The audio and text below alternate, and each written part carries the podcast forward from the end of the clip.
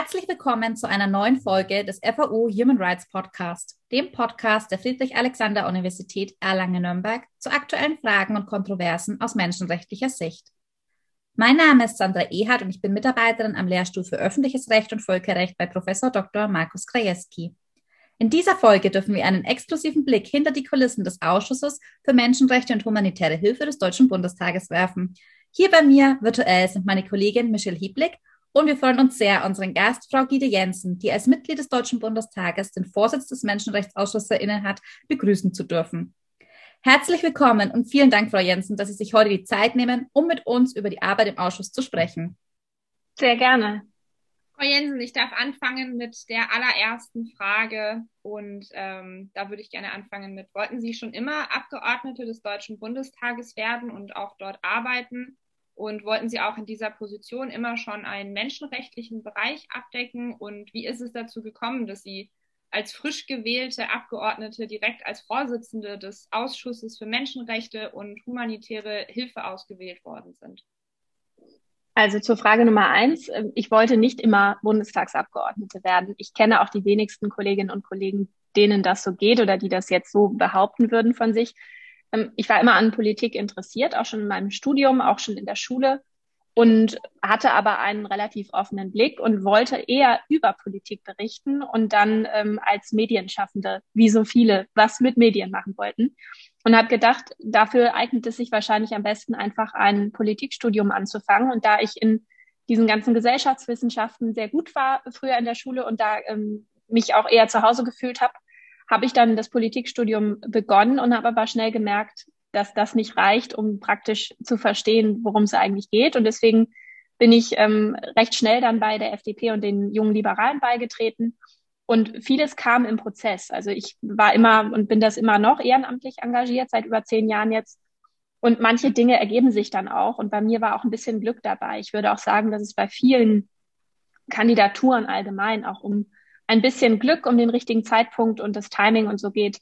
Und das war auch bei mir der Fall. Und deswegen ähm, bin ich zwar sehr dankbar dafür und mache die Arbeit auch wirklich gerne. Und das ist ein, ein ausfüllender und inspirierender Job. Aber ich glaube schon, dass ich auch in meinem Leben noch viele andere Dinge machen möchte und äh, werde und nicht bis ans Ende meiner beruflichen Laufbahn im Bundestag bleiben werde. Mm, das ist das eine. Die, die zweite Frage, wie, wie hatte ich dann vorher schon mit Menschenrechten auch zu tun ähm, und wie kommt man dann so schnell auch an, an einen Ausschussvorsitz? Der Ausschussvorsitz selber, da war ich nicht dabei. Ich wusste für mich immer, ich würde gerne menschenrechtspolitische Sprecherin, also die fachpolitische Sprecherin meiner Fraktion sein.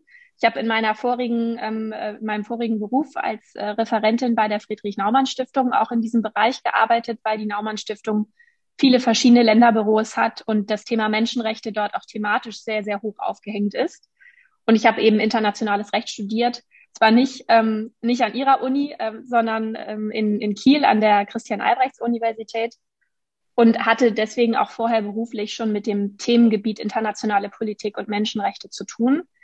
Und als dann feststand, dass ich auch die Sprecherrolle bekommen könnte, gab es eine Runde, die so stattfindet, wo ich aber nicht dabei war. Deswegen kann ich Ihnen im Grunde nur aus so Hörensagen und Legendenbildung ein bisschen was berichten.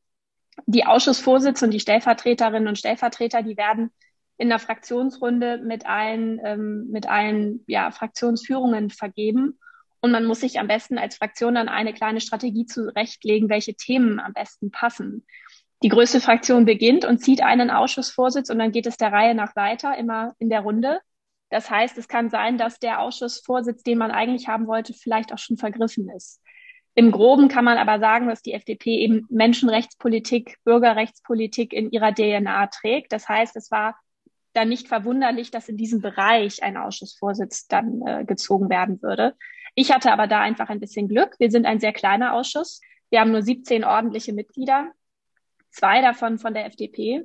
Und deswegen fiel das los am Ende, beziehungsweise die Entscheidung unter zwei Abgeordneten auf mich. Das zeigt dann schon so ein bisschen, dass manchmal ein, ein größerer, also ein, ein etwas größeres äh, Gedankenbild entsteht. Am Ende sind wir aber dann nur wenige Kolleginnen und Kollegen, die überhaupt dann für in, in, die, in die engere Auswahl kamen. Und deswegen bin ich sehr dankbar auch für, die, für diesen Vertrauensvorschuss, den man mir definitiv gegeben hat. Und kann nur jedem empfehlen, das auch dann anzunehmen, wenn man solche Möglichkeiten bekommt, die sich ja dann auch nicht immer ergeben. Auch da, glaube ich, ist das Timing und ein bisschen Glück wieder ausschlaggebend. Ja, vielen Dank. Ich glaube, das war sehr informativ und auch wahnsinnig interessant für unsere Zuhörer. Und äh, da würde ich auch ganz gerne direkt mal so anknöpfen und würde gern fragen, wie haben Sie denn die Situation empfunden, als sehr junge Abgeordnete sich bei politisch, ja, ich sag mal, erfahreneren Persönlichkeiten durchsetzen zu müssen? Also Außenpolitik in seiner Breite und Gänze ist natürlich ein Bereich, der doch auch von viel ähm, Netzwerk, das über viele Jahre und eine lange Zeit aufgebaut wurde, lebt. Dass man dann als junge Abgeordnete in einen Bereich kommt, wo eben auch diese Netzwerke bestehen, mm, ist sicherlich nicht immer ganz einfach, aber ich würde sagen, es hat auch viele Vorteile. Ich habe, wie gesagt, vorher noch nie eine Ausschusssitzung. Ich habe mal ein Praktikum im Bundestag gemacht, da habe ich auch Ausschusssitzungen mitgemacht, aber das war dann was anderes. Das heißt, meine erste Ausschusssitzung äh, meines Lebens, auch als Abgeordnete, die durfte ich gleich leiten. Das heißt unwillkürlich, dass man Dinge anders macht und auch möglicherweise eben in diesen alteingesessenen Netzwerken von Kolleginnen und Kollegen, die schon deutlich länger dabei sind, mal aneckt, eben auch manchmal Dinge nicht so handhabt, wie sie vielleicht schon immer gehandhabt wurden. Ich habe aber festgestellt, dass das eher mh, mm, heilsam war, dass das so war. Und man kommt sehr, sehr schnell auch rein in, in den Bereich. Ich habe ein Sekretariat, was von Verwaltungsseite den, den fließenden Übergang gewährleistet zwischen Legislaturperioden. Das heißt, ich muss nicht auf einmal das Rad neu erfinden und mein Team war auch neu, sondern da sind schon auch ähm, Kolleginnen und Kollegen, die dafür Sorge tragen, dass man auf bestimmte Sachen vorbereitet ist und für bestimmte Dinge gewappnet ist.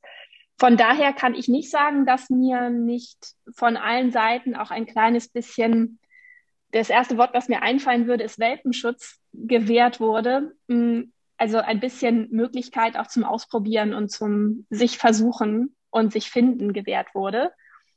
Irgendwann hat das auch nachgelassen und das ist auch aus meiner Sicht vollkommen gerechtfertigt. Das würde ich nicht anders mit Kolleginnen und Kollegen machen.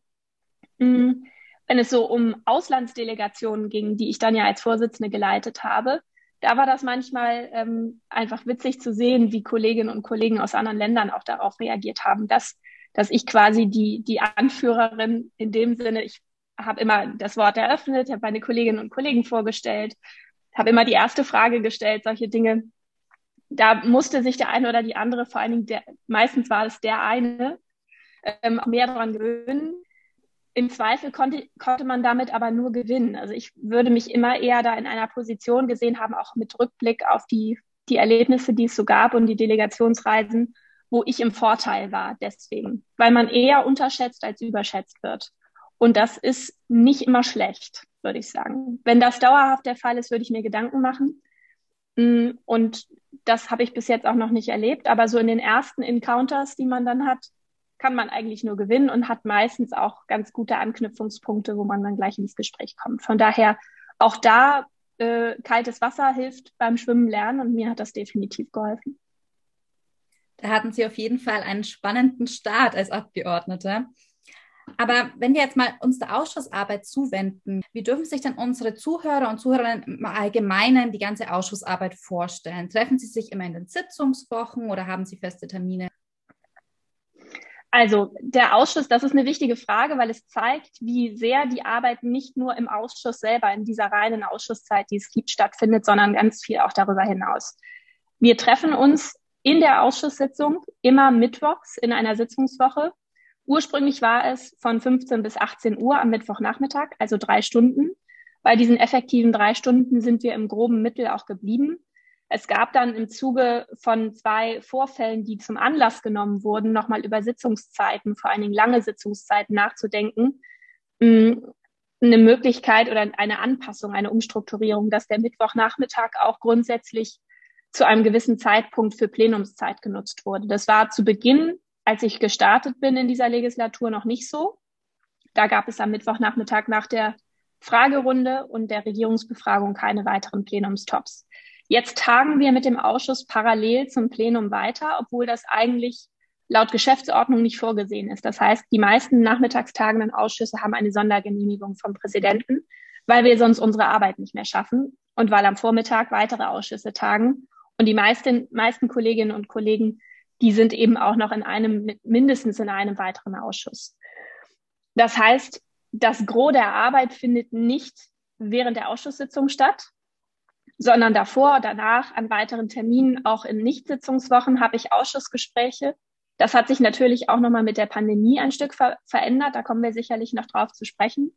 Aber grundsätzlich reine Ausschussarbeitszeit sind drei Stunden pro Sitzungswoche. Man kann sich jetzt relativ genau ausrechnen, was das am Ende ähm, blanke Zeit bedeutet und wie wenig Zeit das eigentlich ist. Wir haben immer auch noch mal ein paar Sondersitzungen gehabt oder öffentliche Anhörungen. Wenn eine öffentliche Anhörung stattfindet, dann ist der gesamte Ausschusszeitraum für diese Anhörung vorgesehen, die unheimlich wichtig sind.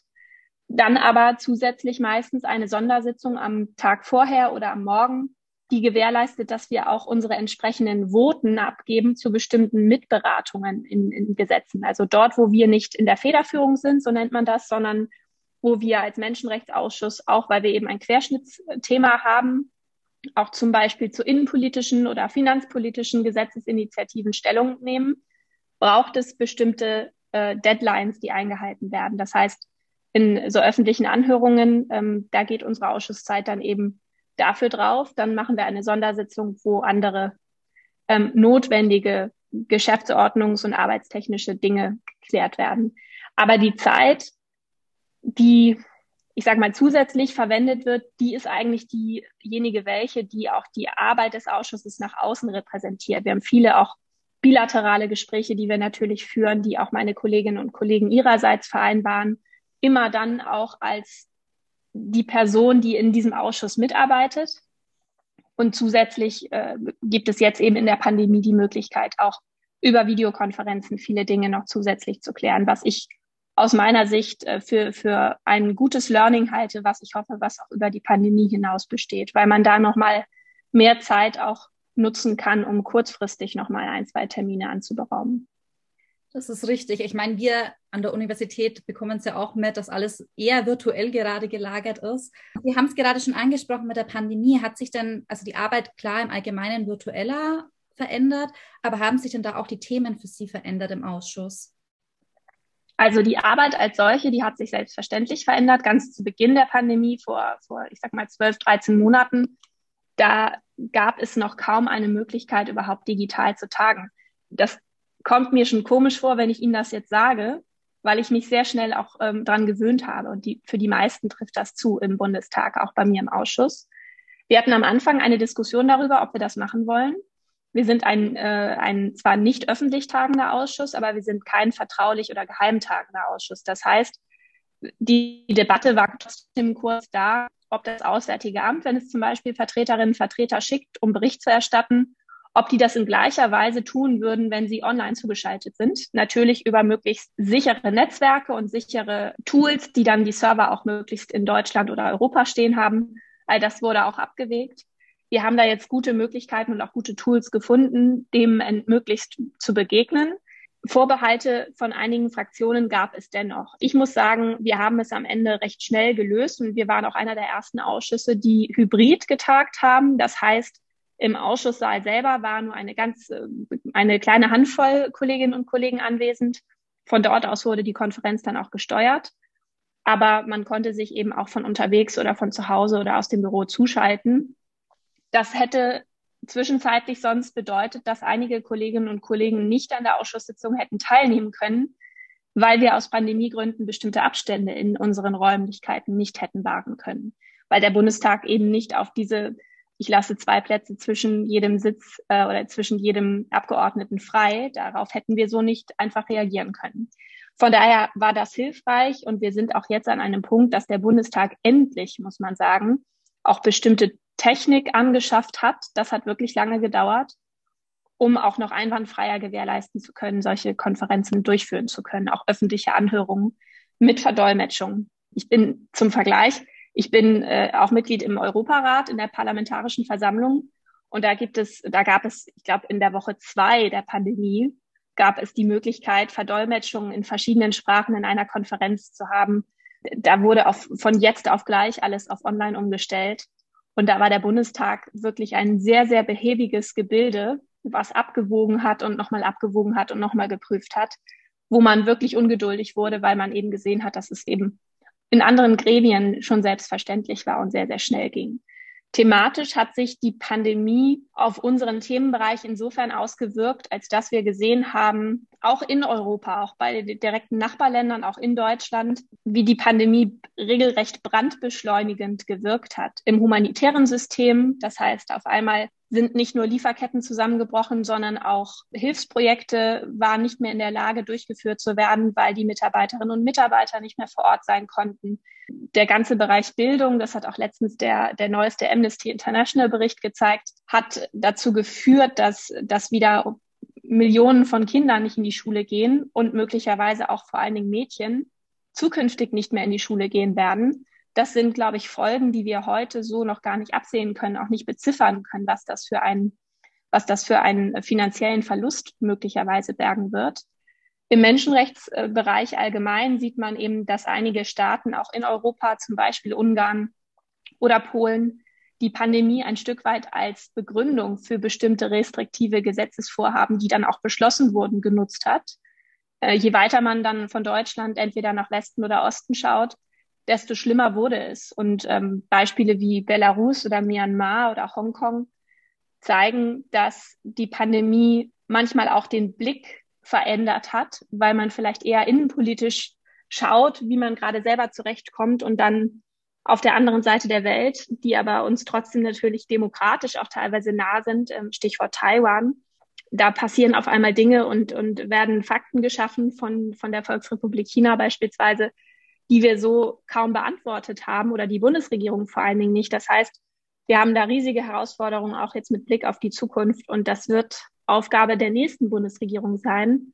Und äh, das wird sicherlich nicht in einem Jahr aufgearbeitet sein, sondern sicherlich braucht es da eine ganze Legislatur, um auch in bestimmten Bereichen, eben auch im Menschenrechtsbereich, das Feuer zu löschen, beziehungsweise die Probleme, die entstanden sind, auch wieder einzudämmen und denen nachhaltig zu begegnen. Ich glaube, das ist die wichtigste Frage eigentlich. Wie gehen wir zukünftig mit den Erfahrungen um, die wir eben leider in der Pandemie machen mussten.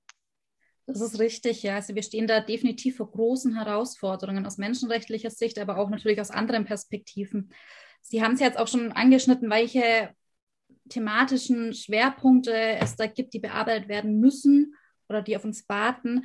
Das spiegelt auch ein wenig diese lebhafte Diskussion der ganzen Menschenrechtsverstöße aus den unterschiedlichen Fraktionen wider, die momentan weltweit während der Pandemie geschehen. Ist es für Sie momentan besonders schwierig, diese ganz vielen unterschiedlichen Meinungen Ihrer Kolleginnen und Kollegen aus den unterschiedlichen Fraktionen so zusammenzuführen, dass Sie zu einem sinnvollen Ergebnis kommen? Also als Ausschussvorsitz hat man eigentlich eher die Aufgabe, durch eine Tagesordnung, durch eine Sitzung zu führen. Natürlich manchmal auch Streit zu schlichten, aber in erster Linie sitze ich da als möglichst neutraler, als neutrale Grundfeste, die gewährleistet, dass bestimmte Strukturen eingehalten werden. Ich wechsle und da achte ich sehr drauf, auch den Hut, wenn ich als FDP-Abgeordnete spreche oder als Ausschussvorsitzende, das ist mir wichtig.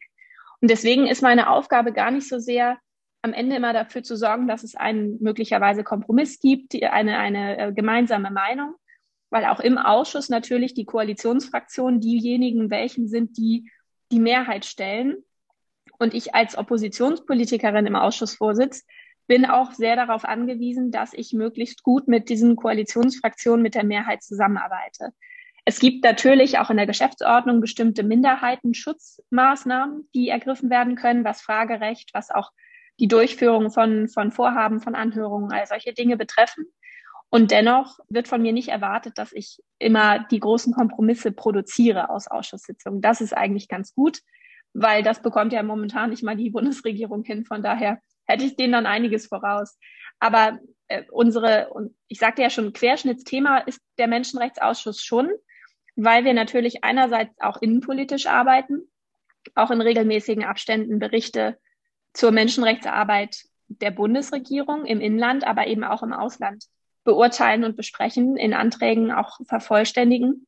Und dann ist da der große Bereich, der dem jedem, der jedem wahrscheinlich auch sofort in den Kopf kommt, wenn man an Menschenrechte denkt, nämlich das Ausland, wo die Demokratie, die, die ich sag mal, die freiheitliche Lage nochmal eine andere ist. Und da nehmen wir uns schon auch als Ausschuss häufiger mal die Freiheit raus, in gemeinsamen Erklärungen bestimmte, ja, bestimmte äh, Vorkommnisse in Ländern oder bestimmte Situationen einzuordnen, die dann nicht durch den Bundestag gehen, sondern die aus der Mitte des Ausschusses veröffentlicht werden. Das ist so eigentlich nicht vorgesehen, auch nicht in der Geschäftsordnung. Bis jetzt hat sich aber niemand beschwert und der Ausschuss hat eben auch ein Stück weit sich diese Freiheit genommen, weil wir im Gro in der Mehrheit auch der Meinung sind, dass wir dass wir darüber diskutieren, wie wir effektiver Menschenrechte schützen und nicht darüber streiten, ob Menschenrechtsschutz gewährleistet werden muss, ja oder nein. Das ist in anderen Ausschüssen anders. Aber ein, ich würde mal sagen, ein Thema, was sich wie ein roter Faden nicht nur durch diese Ausschusslegislatur, äh, sondern auch durch die vergangenen zieht, ist, wie gehen wir zukünftig mit der Volksrepublik China um, beziehungsweise mit der kommunistischen Partei. Das ist eine Frage, die äh, seitdem der Ausschuss ähm, ordentlicher Ausschuss wurde, früher war Unterausschuss beim Auswärtigen, immer wieder stellt. Wir haben es bis jetzt noch nicht hinbekommen, in die Volksrepublik zu reisen mit einer öffentlichen oder offiziellen Einladung. Das sind so Dinge, die uns äh, in dieser Legislatur natürlich auch wieder sehr stark beschäftigt haben. Und man muss, um, dann komme ich auch zum Schluss, man muss festhalten, dass vor allen Dingen jetzt in diesen letzten dreieinhalb, vier Jahren, und das kann man auch zwar nicht an unserer Legislaturperiode festmachen, aber zumindest diesen Jahreszeitraum betrachtend, sagen, dass die Liste derjenigen Länder, wo Menschenrechte mehr und mehr schrumpfen oder der Menschenrechtsschutz nicht mehr so stark gewährleistet ist wie vielleicht noch die Jahre davor, diese Liste wird länger. Und das ist eine Entwicklung, die uns große Sorgen macht, wenn wir feststellen, dass demokratische Strukturen, dass, ich sage mal, Rechtsstaatlichkeit etwas ist, was nicht en vogue zu sein scheint, was vor allen Dingen auch populistische, teilweise diktatorische, autokratische Regierungen nutzen, um zu sagen, die Demokratie ist nicht die Antwort auf Zeiten wie diese. Und da ist es unsere Aufgabe, deutlich zu machen, dass es internationale Verträge und eine liberale Weltordnung gibt, wo wir uns eben genau auf das Gegenteil verständigt haben, nämlich dass Rechtsstaatlichkeit und universeller Menschenrechtsschutz an oberster Stelle steht und daraus und auf dieser Grundlage agiert wird. Und das ist eine Aufgabe, die, die, die stoppt nicht am, sage mal, 25. September 2021, sondern die geht ohne einen Stopp über in die nächste Legislatur. Und da werden sich wahrscheinlich auch die nächsten Bundesregierungen drauf, drauf einigen und stützen müssen. Die Frage ist dann, wie glaubwürdig man das in seiner gesamten Politik deutlich machen kann. Hm, das stimmt. Vielleicht schließt sich da thematisch auch gleich eine Anschlussfrage an. Und zwar, wenn man soziale Netzwerke öffnet oder auch die Nachrichten verfolgt, es kommt ja immer häufiger vor, dass ausländische Kolleginnen und Kollegen von Ihnen, die sich für Menschenrechte einsetzen, dann tatsächlich auch Opfer von Menschenrechtsverletzungen werden. Und im Deutschen Bundestag gibt es ja die Aktion Parlamentarier schützen Parlamentarier. Für unsere Zuhörerinnen und Zuhörer, denen das jetzt vielleicht nicht ganz so geläufig ist, ist eine Aktion des Deutschen Bundestages zugunsten verfolgter Abgeordneter und Menschenrechtsverteidiger im Ausland.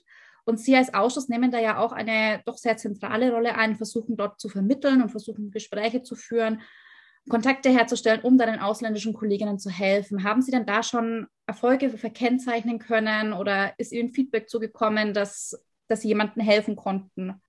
Genau, also dieses Programm ist tatsächlich sehr, eher leider sehr unbekannt. In der Szene, und ich würde Sie in diese Szene mit einschließen, ähm, ist das Programm bekannt und da wird auch äh, viel und gerne darüber debattiert. Ich würde anheimstellen, dass nicht alle Abgeordneten im Deutschen Bundestag das Programm kennen.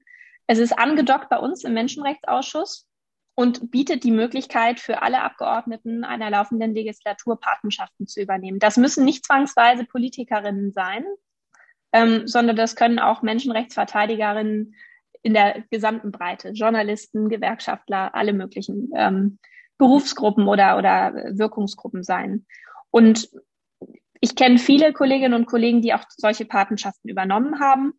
Ich persönlich habe auch welche übernommen.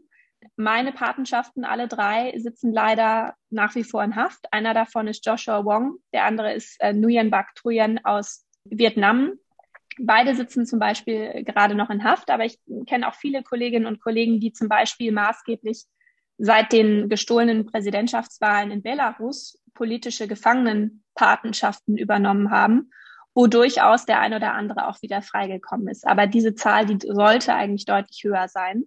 Es gibt kein, kein wirkliches äh, Rulebook, dem man jetzt folgt in den Maßnahmen, die man als Pate ergreift, sondern es geht mehr darum, die öffentliche Möglichkeit, die wir ja hier in Deutschland auch frei haben, zu nutzen zugunsten desjenigen, dessen Patenschaft man übernommen hat. Und das ist sehr, sehr unterschiedlich. Ein Kollege von mir zum Beispiel spricht fließend Spanisch. Der hat eine Brieffreundschaft mit der Frau des inhaftierten Abgeordneten in Venezuela übernommen und ähm, schreibt fast wöchentlich oder in, in äh, oder ja doch fast wöchentlich Briefe mit ihr hin und her oder hat Austausche. Das sind dann vielleicht Möglichkeiten, wo man auch die Familie oder den Angehörigenkreis eines einer Person unterstützen kann und sei es nur, dass man sagt, im Ausland wird hingeschaut. Und ich glaube, das ist eine unserer größten, teilweise unterschätzten Möglichkeiten und Waffen, will ich mal sagen, die öffentliche Aufmerksamkeit für Dinge erregen, die es vielleicht nicht immer in die Tagesschau oder in, in bestimmte große Medien schaffen. Das heißt, es ist sehr, sehr viel Einzelarbeit oder Einzelfallarbeit. Das zeigt ja eben auch dieses Programm. Am Ende lernt man aber immer dazu und hat auch auf einmal Kontakt zu Menschen, die man so noch nicht erwartet hätte, dass man mal Kontakt zu äh, ihnen haben würde. Und es ist immer eine, eine Gegenseitigkeit. Das heißt, ich helfe da nicht nur meinerseits, sondern meistens bekomme ich auch wichtige Informationen, die ich dann wiederum für meine Arbeit ganz wunderbar weiter nutzen kann. Und zwar nicht, um politischen Vorteil zu bekommen, sondern um das Leben der Menschen vor Ort besser zu machen. Und deswegen funktioniert dieses Programm oder funktionieren diese Programme. Und Deutschland ist mit dem Programm durchaus immer noch sehr, sehr alleine in der Welt, aber auch maßgeblich dafür verantwortlich, dass andere Länder, auch das EU-Parlament, darüber diskutieren, ob sie nicht ihrerseits auch solche Patenschaftenprogramme einrichten. Und das, finde ich, ist dann die richtige Richtung, in die das Ganze geht. Ja, sehr schön. Ich ähm, würde da auch ganz gerne direkt einmal anknüpfen an, an die ganze, ganze Thematik zum Thema digitaler Raum. Und Sie hatten das ja auch gerade angesprochen wie gerade in der Pandemie vieles auf digitale Hilfsmittel umgestellt worden ist. Und da gibt es eben auch die Thematik, dass Menschenrechte eben im digitalen Raum genauso gelten müssten wie im realen Raum, also Menschenrechte offline wie online. Wie würden Sie in dem Zusammenhang die besondere Problematik beschreiben und welche größeren Hürden sehen Sie, um das umzusetzen? Also ein, eine wichtige Frage, eine der wichtigsten Fragen aus meiner Sicht auch für kommende Generationen und das meine ich nicht nur mit Blick auf Deutschland. Wir sehen ja gerade auch in Pandemiezeiten, wie wichtig es ist, uneingeschränkten Zugang zum Internet zu haben, sei es um Bildungsangebote wahrnehmen zu können, aber auch um vernetzt zu bleiben in der Welt, um auf bestimmte Schicksale aufmerksam zu machen, auf bestimmte äh, Geschehnisse in der Welt. Und da gibt es viele Länder, die zum Beispiel auch systematisch diesen Zugang zu zum Netz, ähm, Internetzugänge verwehren, sei es durch Internet-Shutdowns oder durch ähm, und einige Experten würden sogar sagen, dass die Blockade, systematische Blockade von bestimmten Websites viel, viel schwieriger zu beurteilen ist und gefährlicher ist, als ähm, für, für kürzere Zeiträume Internet-Shutdowns zu verhängen oder einzuleiten. Ähm, Myanmar war übrigens auch so ein Beispiel, wo es regelmäßig Internet-Shutdowns gibt. Das heißt, es ist einfach das Netz ähm, nicht abgerufen werden kann aus dem Land, das blockiert ist. In China wiederum sehen wir, dass äh, systematisch ganze Websites überhaupt nicht erreichbar sind aus dem Land. Dann gibt es das Gegenbeispiel. Ähm, Audrey Tang, die Digitalministerin in Taiwan, hat gesagt, der Zugang zum Internet ist ein Menschenrecht oder Internet ist ein Menschenrecht. Ich würde wahrscheinlich sagen, irgendwo davor würde ich mich auch einreihen. Ich glaube, es ist schwierig, wenn ein, dass der, die Forderung oder die Einforderung von Menschenrechten manchmal dann in, in so in so große Breiten getragen wird, weil sie manchmal dann verwässern, worum es eigentlich im Grundsatz bei Menschenrechten geht. Und das sind elementarste Rechte. Dennoch hat sie natürlich einen Punkt, wenn sie sagt, die globale Gesellschaft, die lebt nun mal größtenteils nicht nur analog, sondern auch digital. Da müssen gleiche Regeln und gleiche Zugänge gelten, wie eben auch im analogen. Und da bin ich bei ihr in der Einschätzung, dass wir da noch mehr machen müssen. Auch hier in Deutschland. Also wenn ich in, in Taiwan beispielsweise sehe, dass es dort keine unterschiedlichen Datenvolumina gibt, die man bei Verträgen äh, kauft, sondern dass man einen Vertrag kauft und dann hat man quasi ein nicht gedrosseltes Internet. Hier kann man ja noch entscheiden zwischen, möchte ich zwei Gigabyte haben oder möchte ich fünf haben für ein Update von, weiß ich nicht, 80 Euro im Monat, keine Ahnung. Das gibt es in Taiwan nicht. Und eigentlich sollten wir in diese Richtung kommen. Das, was mir Sorge bereitet im Bereich digitale Menschenrechte oder der Wirkung von Menschenrechten im digitalen Raum ist, dass bestimmte, ich sag mal, Verunglimpfung, Hass, Hetze gegen Minderheiten leichter möglich zu sein scheint und weniger geahndet wird als im analogen. Vieles ist auch miteinander verknüpft. Das heißt, der äh, Hass beginnt im Netz und strahlt dann möglicherweise auch nicht zuletzt im analogen aus. Alles sind Menschenrechtsverletzungen beziehungsweise resultieren häufig in Gewalt. Und diese Einschätzung und dieses Verständnis davon, das glaube ich, das müssen wir auch noch mehr auf der politischen, auf der politischen Ebene umsetzen und äh, auch dann entsprechend in, in Gesetzesinitiativen oder eben auch in, in besserem Austausch von Behörden umsetzen können. Und das passiert noch nicht immer. Das heißt, wir sind sicherlich nicht an dem Bereich, dass Webseiten blockiert werden. Und das ist auch wirklich, da bin ich sehr dankbar für. Ich glaube aber auch wir in Deutschland können noch glaubwürdiger werden, bei anderen Ländern genau das einzufordern, wenn wir selber auch dafür Sorge tragen, dass wir nicht stehen bleiben in unserem Fortschritt. Und ich glaube, dieses Verständnis, das könnte noch größere Kreise ziehen, sage ich mal ganz diplomatisch. Ich hätte noch eine Abschlussfrage. Und zwar, Sie waren ja jetzt vor zwei Jahren bei uns in Nürnberg in der Stadt der Menschenrechte und durften sich mit unseren Professorinnen und Professoren austauschen. Und ja. mich würde jetzt noch interessieren, wo sehen Sie denn noch sinnvolle Synergieeffekte zwischen Wissenschaft und Politik? Und gibt es dort vielleicht auch noch Optimierungsmöglichkeiten, wo wir zusammen äh, effektive Durchsetzung der Menschenrechte gewährleisten könnten? Also ich glaube, vor allen Dingen im Bereich der Menschenrechte, auch in anderen politischen Ebenen, ist der Austausch mit der Wissenschaft, also mit Ihnen, die sich quasi von Berufswegen auch mit Neuerungen, auch mit in der Tiefe mit bestimmten Fragestellungen auseinandersetzen können, ist unglaublich wichtig und hilft mir oder uns hier natürlich auch für die politische Arbeit. Dass eine politische Entscheidung auch im Menschenrechtsbereich manchmal nicht die gleiche Basis hat, auf Grundlage dessen zum Beispiel die Wissenschaft agieren würde, weil sie eben ich sage mal, regelrecht frei ist von der politischen Ebene, Dinge vielleicht auch nicht einfach so verändern zu können. Ich glaube, das muss auch gesagt werden. Aber ich mache ein Beispiel, wo die wissenschaftliche Ebene für uns sehr wichtig ist, um überhaupt eine politische Entscheidung treffen zu können oder möglicherweise auch verändern zu können. Und das ist die Frage nach den schwersten Menschenrechtsverletzungen, die das Völkerrecht oder Völkerstrafrecht kennt, beispielsweise der Völkermord oder der Genozid. Und wir erleben gerade eine Debatte in verschiedenen Ländern. Kanada hat schon begonnen, die Niederlande haben nachgezogen und ähm, der Menschenrechtsausschuss im Bundestag beschäftigt sich am 17. Mai auch mit dieser Fragestellung. Und zwar liegt in der Provinz Xinjiang in der Volksrepublik China möglicherweise ein Völkermord an der muslimischen Minderheit oder an religiösen Minderheiten, unter anderem der Uiguren vor. Und ich glaube, das ist zum Beispiel ein Bereich, wo die Wissenschaft nicht nur hilfreich ist, sondern auch äh, ein Stück weit in einer bestimmten Phase Redelsführerschaft übernehmen muss. Und deswegen haben wir auch einen Völkerstrafrechtler dafür eingeladen als Sachverständigen, weil die Politik auch auf dieser Grundlage bestimmte Entscheidungen rechtfertigen kann. Und ich glaube, dass im Menschenrechtsbereich diese Art der Arbeit, die, glaube ich, in anderen Ausschüssen doch noch häufiger gewählt wird, noch zunehmen könnte. Natürlich sprechen wir, und das, glaube ich, sind wir uns alle einig, nicht davon, dass wir den Menschenrechtsschutz so stark verändern wollen, dass er nur noch abstrakt wird. Aber es hilft manchmal der wissenschaftliche Blick, der möglichst neutrale, umfassende Blick auf Dinge, um uns wiederum eine Handlungsperspektive zu geben oder einen Spielraum, in dem man sich gut bewegen kann und vor allen Dingen auch dann auf Basis von wissenschaftlichen Fakten agieren kann. Und das ist unheimlich hilfreich und ich glaube auch, dass wir das eher noch ausbauen sollten, als dass wir das ähm, auf dem Level, an, auf dem es momentan läuft, weiter handhaben sollten.